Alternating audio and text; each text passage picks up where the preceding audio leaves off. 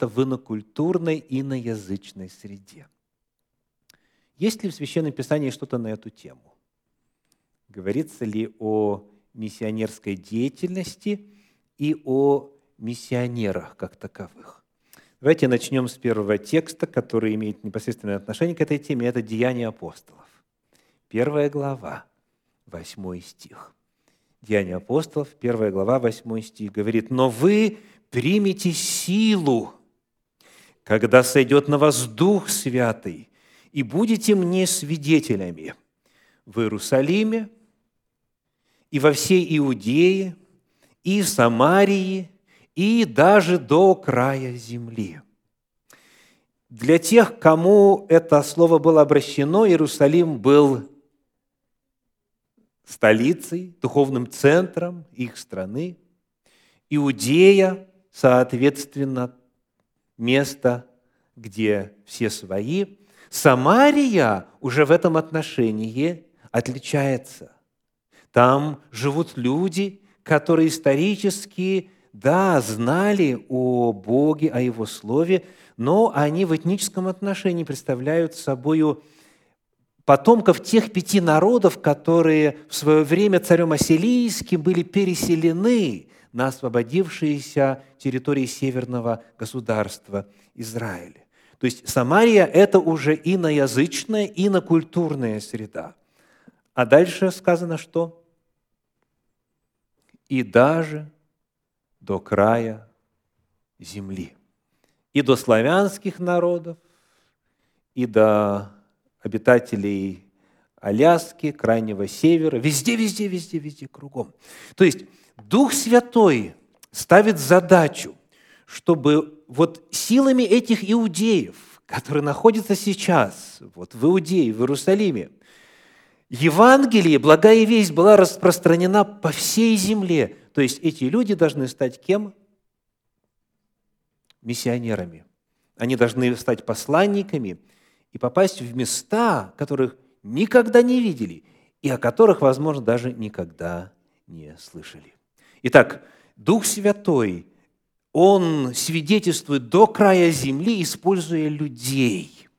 И вот люди, которые обретают вот эту способность именно проповедовать где-то далеко от своего родного дома, они называются миссионерами. Теперь посмотрим на пример одного из них например, одного из миссионеров. Приглашаю вас посмотреть на послание римлянам 15 главу, стихи с 15 по 20. Римлянам 15 глава, стихи с 15 по 20.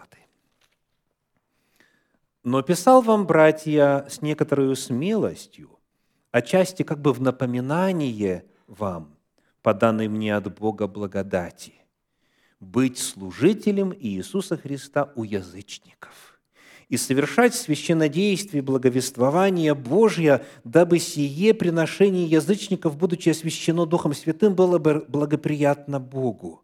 Итак, я могу похвалиться в Иисусе Христе о том, что относится к Богу, ибо не осмелюсь сказать что-нибудь такое, чего не совершил Христос через меня, в покорении вере язычников – словом и делом, силою знамений и чудес, силою Духа Божия, так что благовествование Христова распространено мною от Иерусалима и окрестностей до Илирика.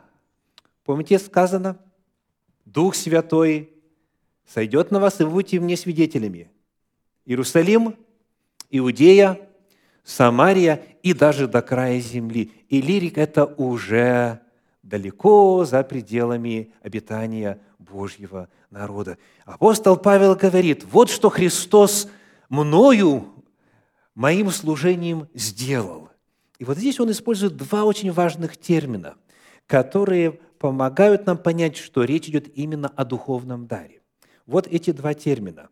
Мы давайте снова посмотрим с вами на стихи 15 и 16. Апостол говорит, «По дарованной мне от Бога благодати так первое слово «дарованное», то есть дар, и второе слово «благодать». По дарованной мне от Бога благодати я стал кем?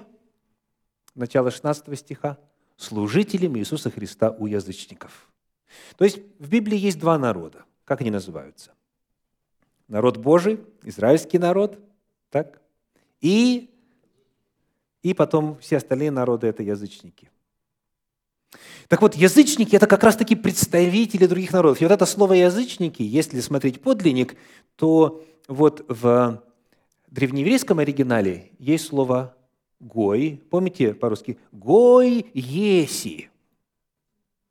То есть, чьих будете, да? То есть, каких корней, откуда ты? Гой – это представитель другого народа. Гоим переводится в синодальной Библии как «народы» или «язычники». По-гречески, вот уже в апостольских писаниях, как вы думаете, какой термин для язычников? Этнос. Правда знакомо звучит? Этнос. То есть происхождение этническое, разные народы в этническом отношении. Они язычники. Вообще-то русское слово «язычник» тоже очень хорошо. Каков корень? Какова основа? Какова этимология? Язык. Разные языки, вот появившиеся да, вследствие смешения языков. Вот эти разные народы, говорящие на разных языках, живущие в разных местах, они должны были услышать Божью весть. И для этого апостол получил дар благодати. И вот эти два слова, они систематически используются для описания именно духовных даров. Вот я напомню быстренько. Римлянам 12 глава, 6 стих. Римлянам 12, 6 говорит. «И как по данной нам благодати имеем различные дарования, то имеешь ли пророчество, пророчествуй по мере веры». И дальше пошел список. Что мы имеем? различные дарования в силу данной нам благодати. Видите, дар и благодать – те же самые слова. Еще один отрывок, первое послание Петра, 4 глава, 10 стих, 1 Петра, 4 глава, стих 10, говорит, «Служите друг другу, каждый тем даром, какой получил, как добрые домостроители многоразличной благодати Божьей». Итак, духовные дары – это дары благодати. И снова идет список.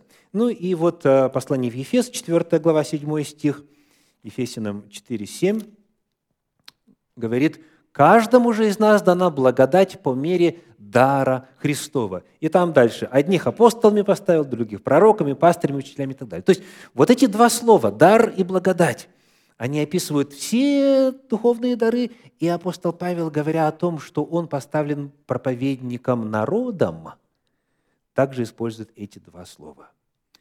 То есть Библия таким образом сообщает нам еще об одном даре. Есть дар Духа – миссионер.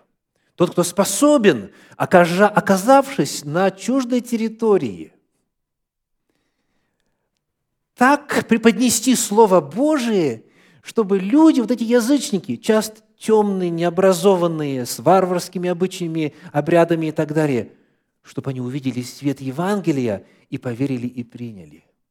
Вот на это не всякий способен. Кому-то Бог дал дар евангелиста. Это вот проповедовать в своей культурной среде, и сила Божья является и так далее. А вот евангелист или проповедник, или учитель, или э, иной человек, служащий словом, который это может делать, вот где-то там далеко, в Индии, в Африке, в Азии, в Южной Америке, в разных, в разных иных местах, на территории России, кстати, язычество возрождается, и сейчас есть такое понятие, как неоязычники, которые тоже нуждаются в просвещении истины Слова Божьего. Вот человек, который способен это служение совершать, он миссионер. Миссионер это человек, который обрел от Господа дар Святого Духа успешно благовествовать на новых территориях в иноязычной, инокультурной среде. Итак, апостол Павел говорит о том, что у него такой дар был. И это на самом деле так. Давайте посмотрим на тот момент, когда Дух Святой его отделил на это служение. Книга Деяний апостолов, 13 глава, 1 4 стиха. Деяния апостолов, 13 глава, первые четыре стиха. В Антиохии, в тамошней церкви, были некоторые пророки и учители.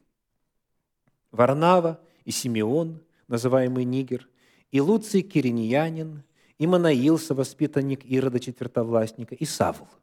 Когда они служили Господу и постились, Дух Святый сказал, «Отделите мне Варнаву и Савла на дело, к которому я призвал их». Тогда они, совершив пост и молитву и возложив на них руки, отпустили их. Сии, быв посланы Духом Святым, пришли в Селевкию, а оттуда отпрыли в Кипр и так далее. Это начало того, что получило название в истории церкви как первое миссионерское путешествие апостола Павла. Вот как оно началось. Когда Дух Святой сказал, отделите, посвятите на служение мне Савла и Варнаву, на то служение, на которое я их определил. И они поплыли, и пошли, и поехали. И были созданы церкви на новых, на языческих территориях. Вот инициатором таким образом мы вновь здесь видим Святого Духа. Он наделил вот этих людей даром миссионерства. Послание Галатам, 2 глава, стихи с 1 по 4, рассказывает о реакции руководства Церкви Божьей на это служение. Послание Галатам, 2 глава, стихи с 1 по 4 точнее, с 7 по 9, 2 глава, стихи с 7 по 9. Напротив того, увидев, что мне верено благовестие для необрезанных, как Петру для обрезанных, это апостол Павел пишет, ибо содействовавший Петру в апостольстве у обрезанных содействовал и мне у язычников, и узнав о благодати, данной мне, узнаете, два термина – благодать и данный, дар, благодать и дар. Узнав о благодати, данной мне, Иаков, и Кифа, и Иоанн, почитаемые столпами, подали мне и Варнаве руку общения, чтобы нам идти к язычникам, а им к обрезанным, только чтобы мы помнили нищих, что и старался я исполнять в точности. То есть мы находим, что руководство Божьей Церкви увидело наличие дара миссионерства у апостола Павла. И, сказано, подали руку общения и благословили меня на это служение. То есть, когда у человека есть этот дар, дар быть миссионером, это заметно, это видно. И вот эти люди, они теперь обретают и в данном случае от церкви. Вот это поручение чтобы им идти к обрезанным, а мне идти к язычникам, представителям иных народов. То есть вот это один пример из многих из апостольских посланий, который рассказывает об одном миссионере. Зовут его Павел, он же и Савл. Знаете ли вы таких людей? Встречали ли вы людей, у которых есть именно вот дар Святого Духа? Проповедовать Слово Божье в других странах. У нас было несколько таких людей на богослужении. Один из них проповедь произносил, показывал, рассказывал, фотографии, видео показывал, демонстрировал.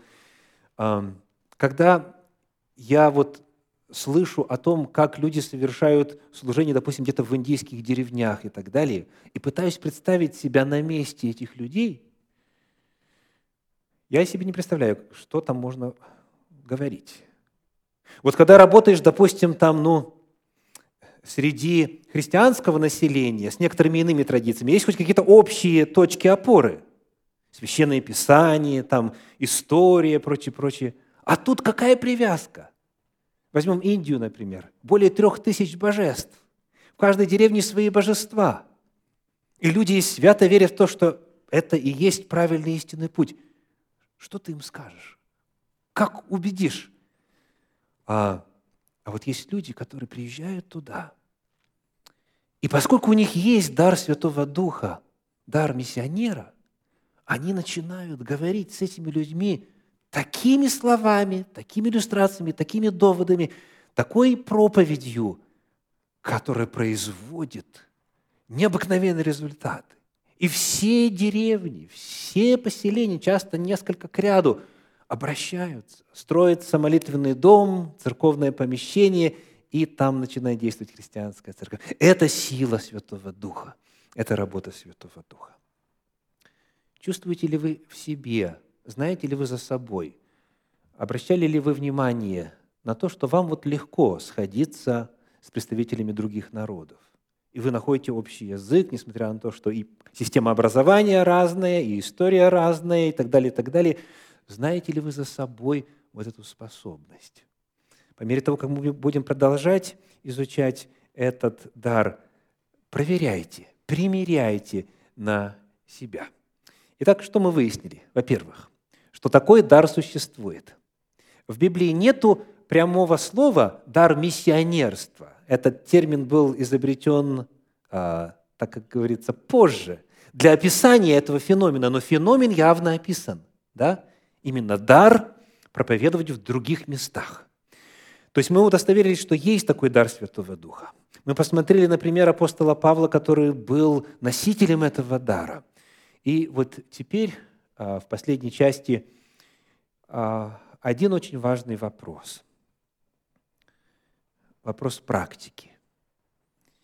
Итак, давайте посмотрим на первое послание к Коринфянам, 9 главу, стихи с 19 по 23. 1 Коринфянам, 9 глава, стихи с 19 по 23. Здесь рассказывается о том, как апостол Павел совершал свое служение миссионера. Вот что сказано. «Ибо, будучи свободен от всех, я всем поработил себя, дабы больше приобресть. Для иудеев я был как иудей, чтобы приобрести иудеев. Для подзаконных был как подзаконный, чтобы приобрести подзаконных. Для чуждых закона, как чуждый закона. Чуждые закона – это у нас кто? Это как раз язычники – представители других народов, которые Бога не знают, Его воли не знают. Для чуждых закона, как чуждых закона, не будучи чужд закона пред Богом, но подзаконен Христу, чтобы приобрести чуждых закона. Для немощных был как немощный, чтобы приобрести немощных. Для всех я сделал совсем, чтобы спасти, по крайней мере, некоторых. Сие же делаю для Евангелия, чтобы быть соучастником его. Итак, кто мог бы а, подыскать одно слово, которое описывает подход апостола Павла в донесении благой вести. Если бы это было одно слово, какое бы вы использовали? Как как? Гибкость. Да?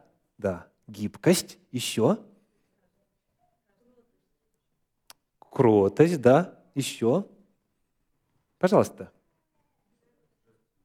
Жертвенность, безусловно, но именно подход, именно подход в а, миссионерском служении. Приспосабливаемость, очень хорошее слово. Еще?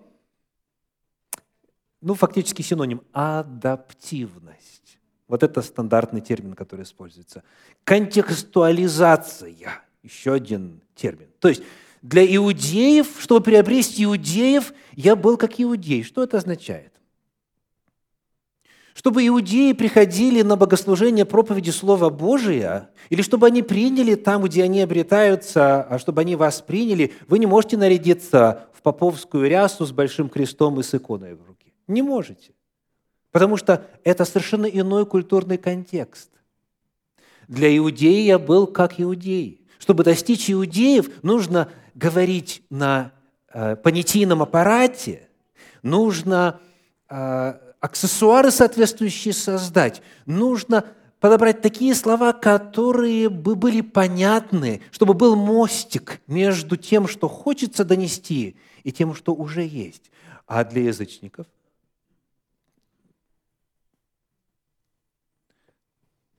для тех, кто без закона, я был как тот, кто без закона. То есть это означает, что стилистика, это означает, что формы, это означает, что терминология, что программы и так далее, э, чинопоследование богослужения и прочее, прочее, оно должно быть адаптировано, чтобы оно было понято, чтобы оно было понятно. И вот здесь открывается очень-очень важный принцип – адаптивность методов и формата донесения истины и формата богослужения. И, и вот это, оно, вот это понятие, оно сразу же выявляет тех людей, у которых нет этого дара. То есть человек, у которого нет удара миссионера, он себе даже не может представить, как это – проводить богослужение, скажем, вот в мусульманских странах, вместо того, чтобы была кафедра, как полагается, да, а в некоторых общинах еще и президиум, там это самое сзади, чтобы все просто сидели на ковре, на полу и вот так вот, как говорится, ножки сложив, и на подставочке, разместив Священное Писание, изучали Слово Божие. И это богослужение христианской церкви. Если там есть дар миссионера, значит, именно так. Потому что не в форме купола и не в форме здания суть, и не то, как богослужение, какие песни поются, не это суть, и не то, как привыкли, это и есть свято, а главное, чтобы люди, для которых это делается, чтобы они уразумели. Скажите, что понадобилось Богу, чтобы нас спасти, человеков? Стать человеком.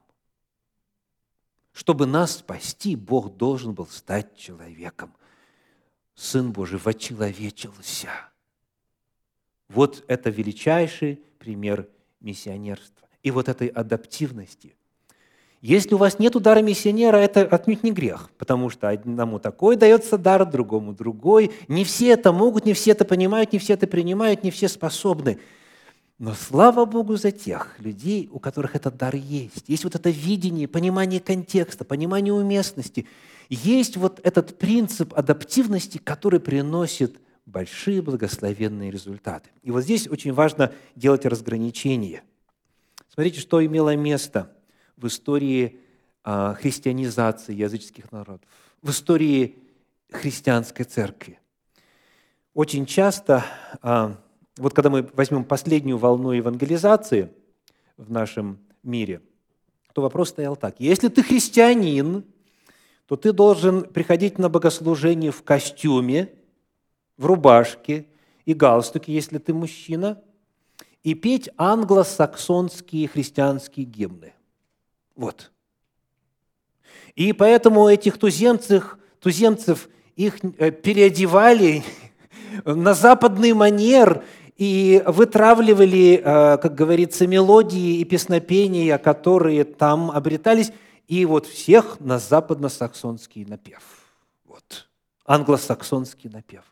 Значит, ты тогда христианин. То есть, получается, вместо евангелизации шло то, что известно как культурализация. То есть, по сути, просто насаждался этот тип богослужения, эти песни, этот чин, этот формат, этот внешний вид, и это становилось мерилом верности Иисусу Христу. Дорогие, это крайне неправильно. Это означает, что в том деле участвовали люди, у которых нет удара миссионера, который был у апостола Павла. Для иудеев я как иудей. Для тех, у кого нет закона, я как тот, который без закона. Но, но, а, апостол Павел говорит, не будучи чужд закона пред Богом. Это ссылка на что? Что касается Божьей истины, что касается Божьих заповедей, Божьего закона, это неизменно и непреложно везде. То есть истина всегда остается той же самой, а она должна прозвучать в понятной форме, но это должна быть та же самая истина. Сие же делают для Евангелия. Евангелие, благая весть о спасении, никогда не должна быть выхолощена – или замена, заменена чем-то. Нет. Истина Божия, приходя в ту или иную культурную общность, она производит изменяющее, облагораживающее воздействие. Но она должна прозвучать на понятном языке, в понятных контекстуализированных формах. Итак, к сожалению, в истории миссионерской деятельности нередко евангелизация подменялась культурализации, в смысле внедрения культурных традиций миссионеров. Библия же говорит о том, что миссионерская деятельность, она должна сочетать неизменную Божью истину с меняющимися, адаптируемыми формами донесения этой истины и богослужебной практики. Вот это вот, пожалуй, главное, что отличает миссионера от немиссионера. Способность людям, далеким, рассказать истину Божью так, чтобы они поняли, увидели, почувствовали и вкусили, как благо Господь. Я благодарен Господу за то, что а, в нашей общине есть те, у кого есть дар миссионера, которые понимают, что в зависимости от ситуации, от времени, от, от вызовов эпохи, формы должны меняться. Истина же должна оставаться неизменной. Итак, наша тема сегодня. Продолжение цикла «Дары Святого Духа». Проповедь называется «Дар Духа. Миссионер». Есть ли у вас такой дар? Почувствовали ли вы в себе? В этих описаниях узнали ли вы себя? Знаете ли вы таких людей, кого-то, кто в этой общине, или кого-то, кто за пределами этой общины? Видели ли вы, знаете ли вы, были ли свидетелями этого дара? Дар миссионера – это уникальная способность, которой Бог наделяет некоторых членов Церкви Христовой служить другим духовными дарами, которые у них имеются в чужой стране и в чужой культуре. Рядом с нами, здесь, в этой стране, в отличие от многих других стран, которые более моногенны, однородны, в этой стране есть большая возможность для развития дара миссионерства. Потому что по соседству с вами, в этом же квартирном комплексе или в этой же застройке – живут люди из самых-самых-самых разных мест. И в особенности те, кто только-только вот приезжает, вот они особо нуждаются в поддержке, в добром совете, они нуждаются в благой вести. Служите этим людям. Говорите на языке этих людей. К этому мы все призваны. А вот некоторым Бог дал эту способность, и для них это – естественно. Да благословит вас Господь в служении провозглашения Божьей истины. Аминь.